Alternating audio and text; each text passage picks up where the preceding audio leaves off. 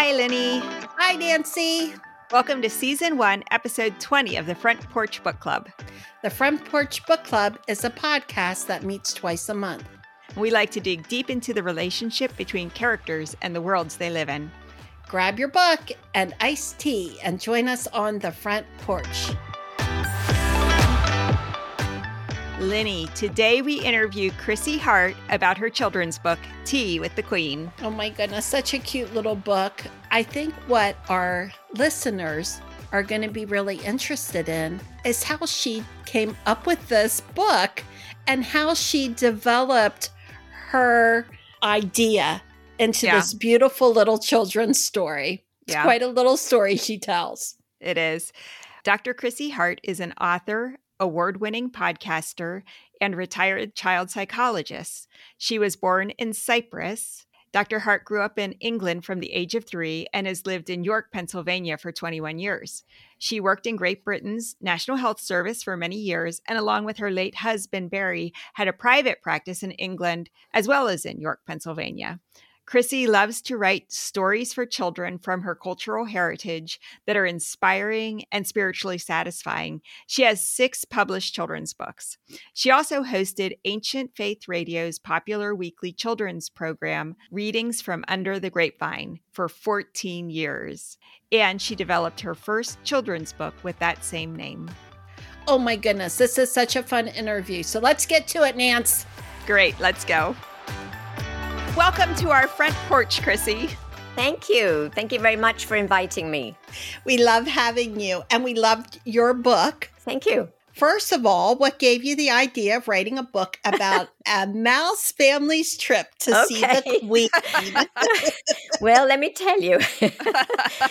this story actually grew out of a storytelling workshop that I went to by my then mentor, Judy Wolfman, who is a retired teacher and is author of many, many children's books herself and other books as well. So she put a whole bunch of pictures on the table and we all had to just pick one randomly. I picked a picture of three mice oh, on a goose traveling what? up in the sky and and it just intrigued me so much so we had to pick a picture and then just make up a story about it it was a beautiful drawing and they did have like tweedy clothes on and and it looked to me like an old mice couple looked just like grandparents to me Oh. and a, and a little kid mouse being british as well as american I missed England. And so I thought I would just make up a story that was very British, really inserting into this story uh, all kinds of things that I missed, you know, about, uh, about England. So I had the idea of having them travel on this goose, uh, which was kind of a taxi, to England to meet the Queen, which of course turns out to be the Mouse Queen. right, right. So I imagine that underneath the floorboards in Buckingham Palace, there was this little world of mice with the mouse queen living underneath that. So you don't discover that till the end of the story, of course. Yeah. Mhm. So in the story, I've got them dressed up really warm because it must be really cold up there in the sky. and I, I thought about British names, you know, that I could name them. So I thought that Harriet and Arthur were very British sounding names. oh, I think so. and Charlie as well. Yes. uh, you know, after Prince Charles. oh, yeah. Yes, so so really, it was just very fanciful, kind of creative idea, not based on any fact or anything like that. I just really had fun with it, writing it in the class. Uh, and I I- and I've always had this fantasy of having tea with the Queen, something that I would love to do. I actually have a friend who really did have tea with the Queen, not just by herself. If you do charitable work in England, you're likely to get invited to a big tea party, you know, on the grounds. and this friend of mine did do a lot of charitable work and she did get invited to have tea with the queen. so so it was my fantasy to have tea with the queen. So that's kind of the the backstory to that. So I really wrote half of it in the class. And then we ran out of time. And the other people in my group loved the story so much because we all had to go around and read our story. Right. and they said, you know, you should get this published. so it sat around for a while in my drawer. and then one day I just took it out and I just decided to, to finish it. It didn't really take that long. Um, sent it to my my mentor and she critiqued it, you know, came back and I, I tweaked it a little bit and then sent it off to my publisher, Excess Publishing, who had already published another book of mine, actually. And it got published. So I loved some of the imagery, you know, in there. There are aspects of Britain that I really miss, like the the red phone booth. Yes. Very famous, you know, the red postal box, um, you know, those kind of things. Big Ben. And Big Ben, of course, you know, Yeah. most people have heard of Big Ben, right? Yes. And of course, the Queen's corgis are famous as well. Yes. yes. Uh, when it came to finding an illustrator, Stephen McKinnon, who illustrated it, did a fantastic job, I thought. I was really Mhm. happy, you know, with the finished piece. it was kind of what I imagined it to look like. And actually, before it got to publication, our whole family went to England. I did some research. I called it research. we had to go to Buckingham Palace, of course, to you know, yeah, to research the story. So, so we all went. I wanted to see the gardens, and I took a lot of photographs of of the palace and the gardens and so on. And I had them ready just in case the illustrator wanted them, but he had his own ideas, which was fine. you know, some illustrators like the idea of the author giving them photographs and so on, but it was fun anyway doing that research, even though he didn't get to use any of the uh, the photographs. It really was uh, a great visit, and we had tea, you know, in the gardens, which was really nice too, and visited the the bookstore and so on. That was my first visit actually to Buckingham Palace inside. Oh. So it was really very special. wow. So, you know, when you get to write about a book, it's really fun doing the research. and this this was really fun. We really did love the illustrations. Uh, Lenny and I were talking about how gorgeous they are. So, when did the publisher decide on Stephen as your illustrator? Did you have any conversations with him, or was it really a very separate process? It was a very separate Okay. process. I never got to speak to him. I've not met him. Okay. And it's interesting because with my other books, I did have conversations. Uh, with my very first book, I sent a lot of photographs to the illustrator because it was based on a story from Cyprus, where I'm from, and a story about my grandmother. And I had a lot of photographs from my country, from the island of Cyprus, which the illustrator really welcomed and found very helpful. Um, so this was a very s- separate process and very different, you know, with this book. But it but it turned out just beautiful. Oh, absolutely. It was fine. yeah. Uh, I mean, since then we've had conversations. Since it's been published, uh, we have. But um, it's interesting how it works very differently from book to book. hmm With my two other books, which were illustrated by the same illustrator, uh, Nico Chocheli, I met him because he had come to our church and we got together and he shared ideas and I shared my ideas and we worked very closely. But in the end, it was his interpretation Mm-hmm. uh, of those those stories for those books. But no, I'm really happy with it. I love the brightness of the front cover, yes. and I just think he did a great job illustrating just the the feeling, you know, the feeling of the story. Uh, it was really wonderful. we were talking, trying to figure out, and I don't know if you know, Christy, was he Mm. doing like a watercolor with like pen? Yeah. How did he Um, create that look? It looks like watercolor, but you know, I don't know. He didn't tell me.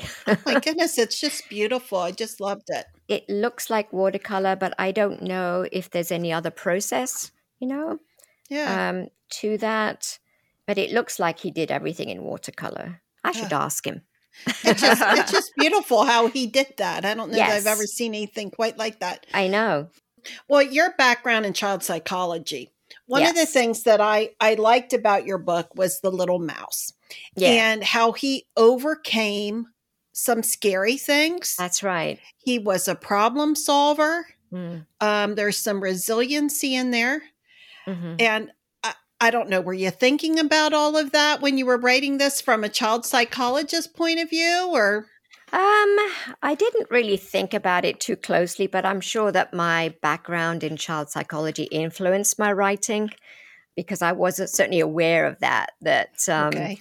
he's expressing anxiety about the the height. Right. Actually, that's my fear. I don't like heights.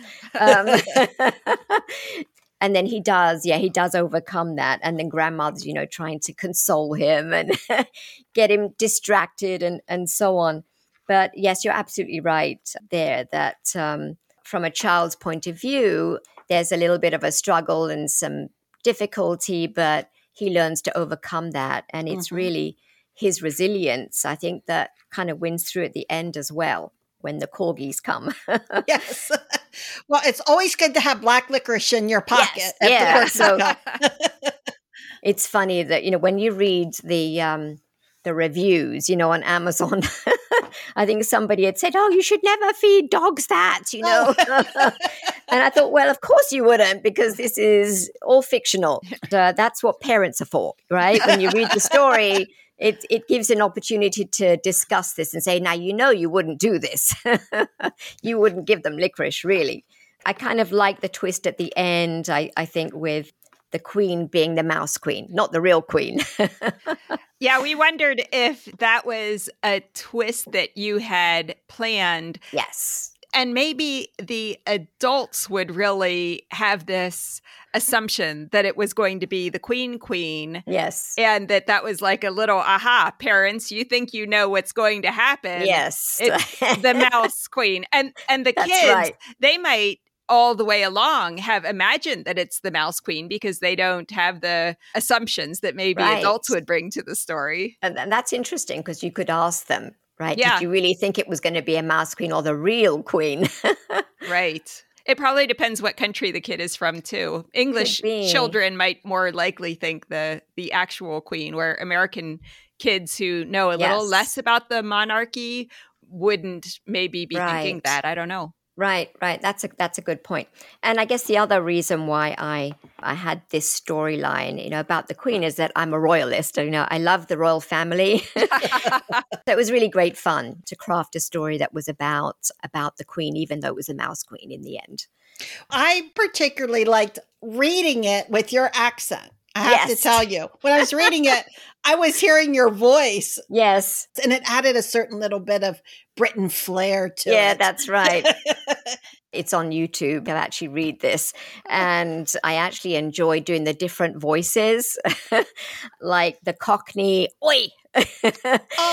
was kind of fun doing that and and then the more upper class sort of accent as well and the accents that they you know the grandparents would use was really fun too. So it's fun actually reading it to kids. Oh. And after this came out, I did have a little party at my house where I read it to children from church.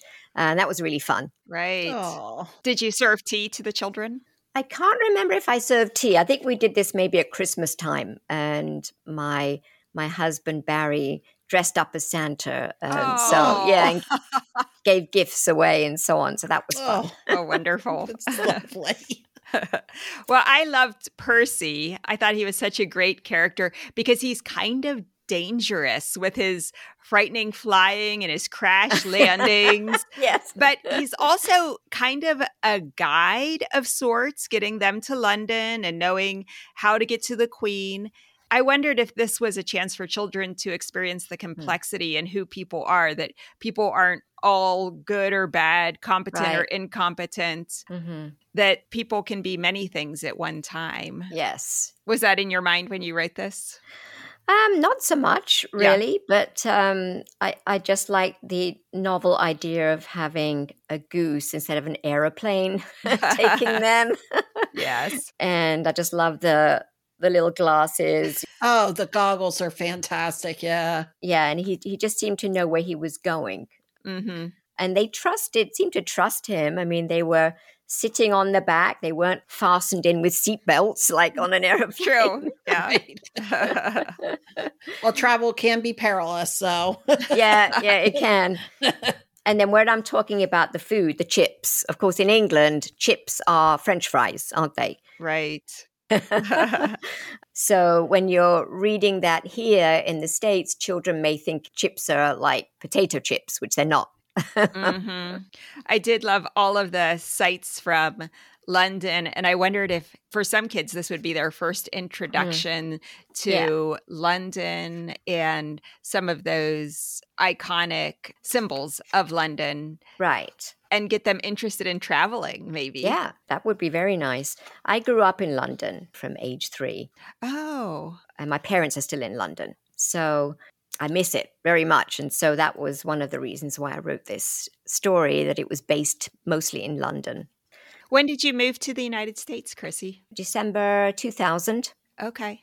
My late husband, Barry, had lived in England for 26 years and uh, a psychologist as well, and wanted to come back home. Okay. He was tired of it raining all the time. Although I think the weather improved, you know, once we left. it was sunnier, it didn't rain as much. so I did want to mention I dedicated the book to a little boy called Charlie, Charlie Carter Bates, who passed away from his battle with a brain tumor back in 2010. I wanted the book to also mean something for me and to have a purpose. And I had gotten to know his godfather because of my first book, Under the Grapevine. His godfather had come across my first book through his own father, who was a Greek Orthodox priest. Wow. And his father had come across this book in Cyprus, actually. And Charlie does have Greek Cypriot heritage, and his godfather is Greek Cypriot. And so that was our connection. And his godfather had asked people to pray for Charlie uh, on social media. This was oh, years ago now. And he had asked me in particular, he'd contacted me and asked me to pray for him because of my first book about Saint Kendeas, uh, who is very special in our family. And so when Charlie lost his battle, it really, really got to me actually, because I felt in some way that I had failed him, that my prayers, you know, didn't work. And so I really wanted to do something via my book by having this dedication. And it so happens that his parents founded a charity the same year that my book was released in 2014. And it's called Charlie Charges On because of Charlie's love for rhinoceroses. Oh. Um, that's why they called it Charlie Charges On. And so I have this website in my book. It's in the dedication in the hopes that people would follow it up and maybe find out more about uh, about their work, you know, and the charity, which was really to raise awareness into brain tumor research, which uh, was very much underfunded in Britain, and I I know that it's underfunded in this country as well. Mm-hmm. So for me, it wasn't just a book about mice. it had some meaning and purpose, you know, for me in in helping in a in a small way. I'm so glad that you told us about mm. Charlie. Mm. Yeah. Yeah, and we'll add that link on our website on the episode okay. page too, so people can find it there. Oh, that would be great. Yeah, yeah. that would it's be a beautiful story. That's wonderful. Chrissy, I know you have been writing for years, and I have been to probably two or so of your parties to put out your book. Yes. What are the other projects that you've been working on lately? I have to say that, you know, when Barry became ill back in 2019, I've I haven't been writing since then. My writing muse, if you like, kind of just left.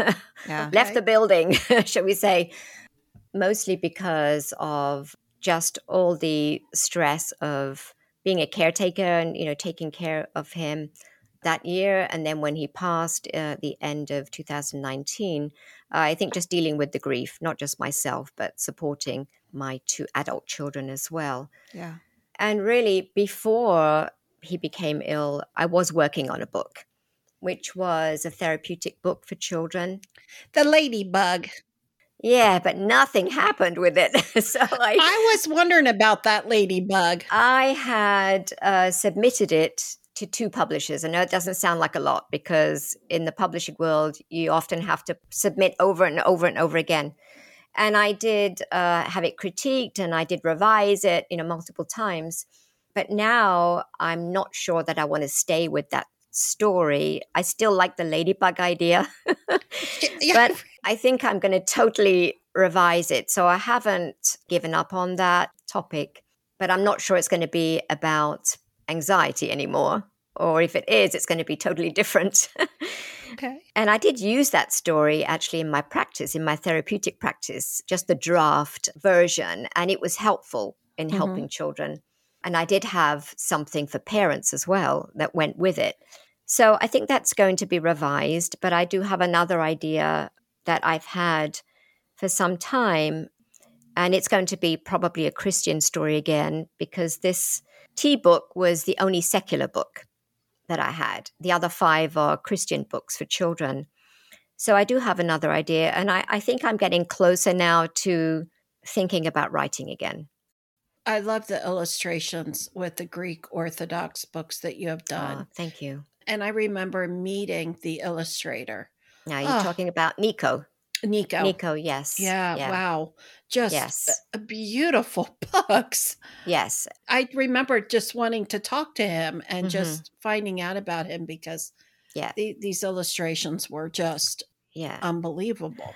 you know, he is such an amazing artist. He got his his green card for this country on the basis of his spectacular artistic skills, Mm. Wow. on the basis of being an extraordinary artist. You know, he's had many, many art exhibits around the country. Uh, he's a fantastic speaker as well. He had a wonderful exhibit at the Antiochian village, which comes under the Antiochian Archdiocese, Orthodox Christian Archdiocese. He had a wonderful exhibit there, which included all of his children's books, all of them. Wow. so, including uh, the two that we have together, but he also has other children's books with St. Vladimir's Seminary Press. His were the first children's books that they published ever. And they're all amazing. I mean, just owning, you know, one of his books uh, is wonderful because Mhm. they're really pieces of art. Yes, they really are. Every page, you think Uh, that he yeah. Oh, spent like 300 hours just on this one page. Yes. It's just unbelievable. He's very meticulous. Um, uh, he does fantastic work, and you know it cannot be hurried. you can't hurry art, he's told me.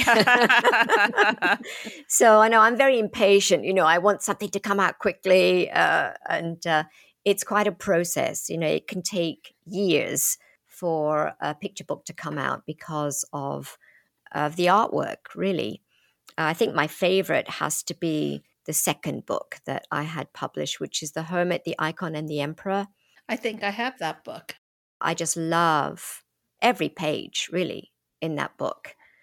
And I have a number of his pieces up in my house.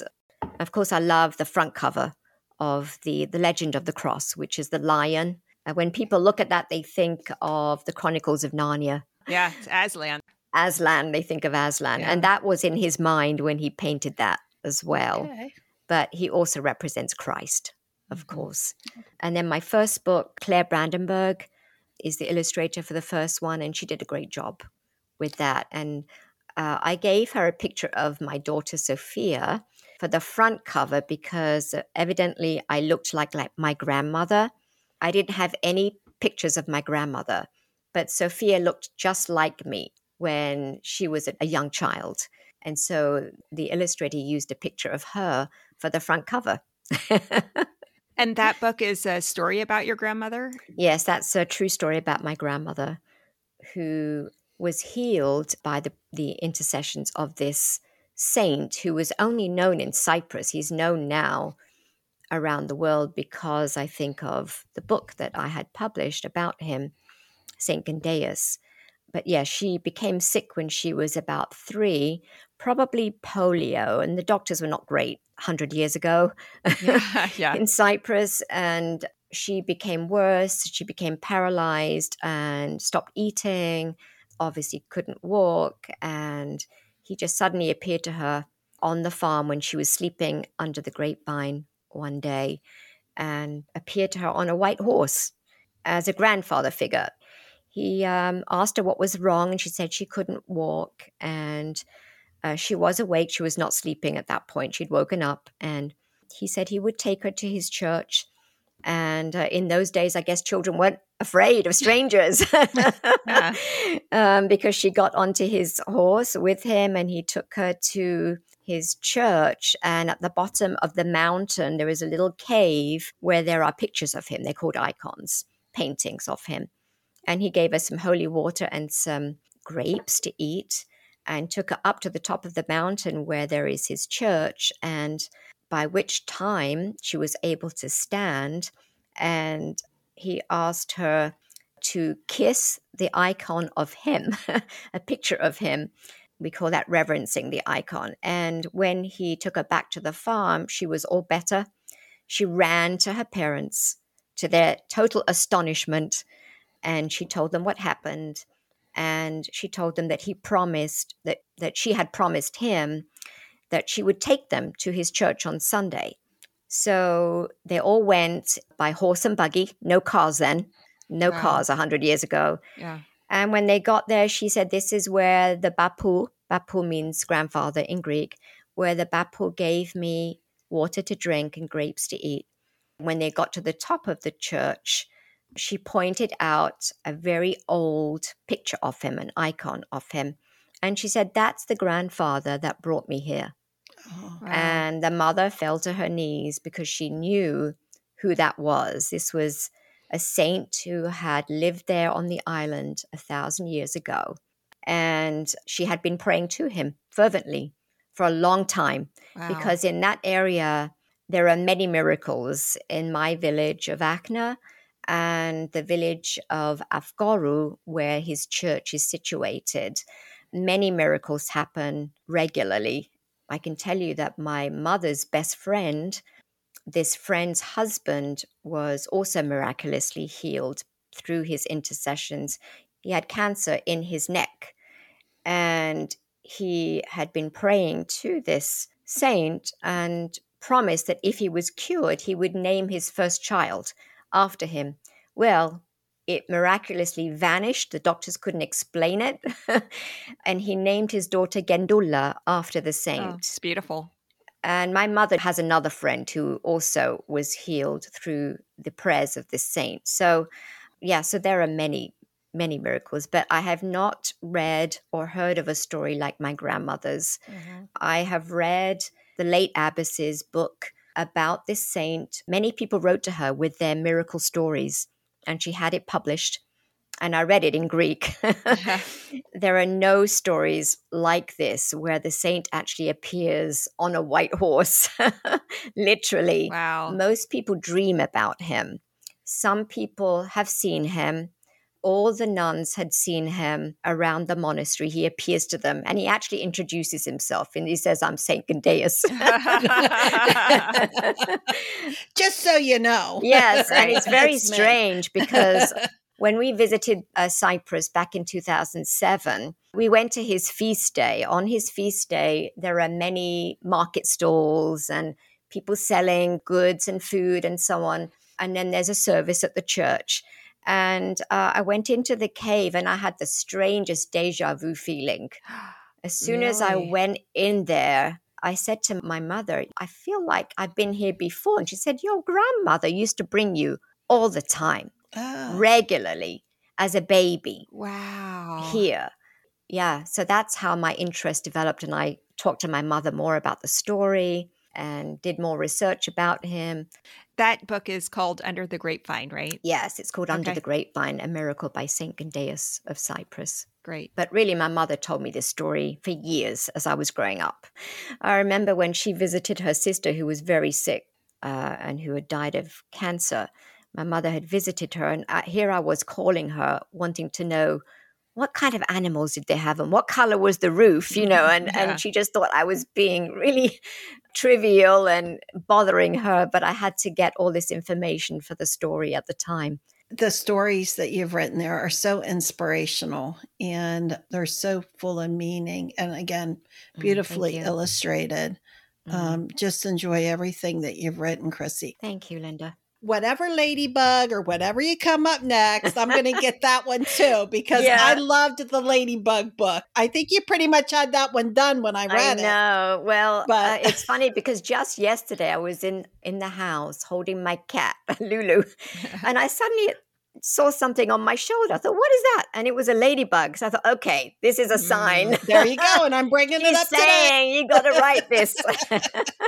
Well, we need those good little books for our Okay. therapeutic offices. right. Um, Chrissi, what's the best way people can stay in touch with you or learn more about you? okay. Well, Facebook maybe. Okay. People could go to your website and find out what you're up to on that.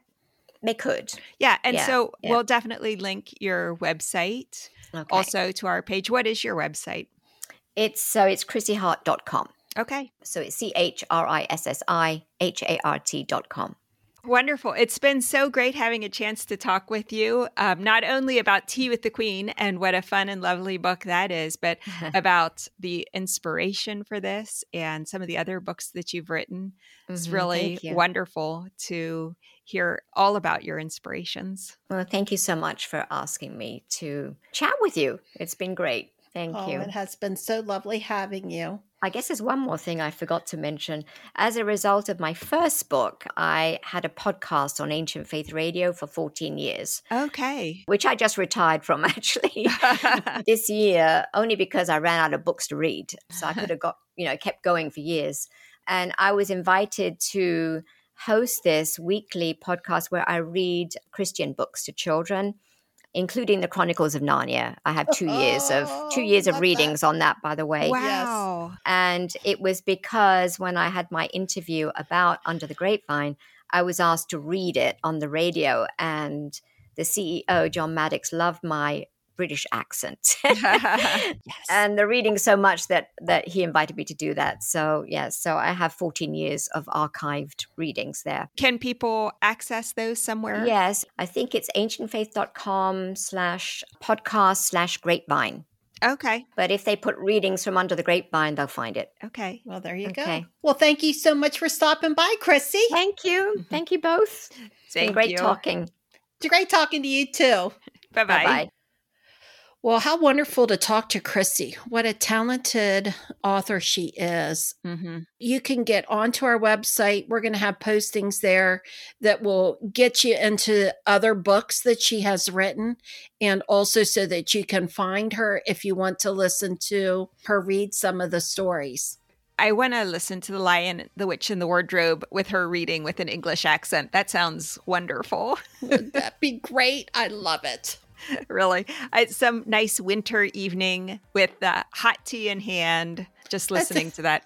That sounds delightful. It really does.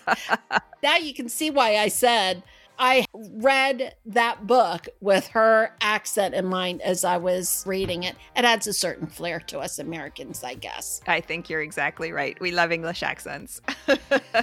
Well, stop by the front porch next time. It's going to be a new year, new books, new podcasts.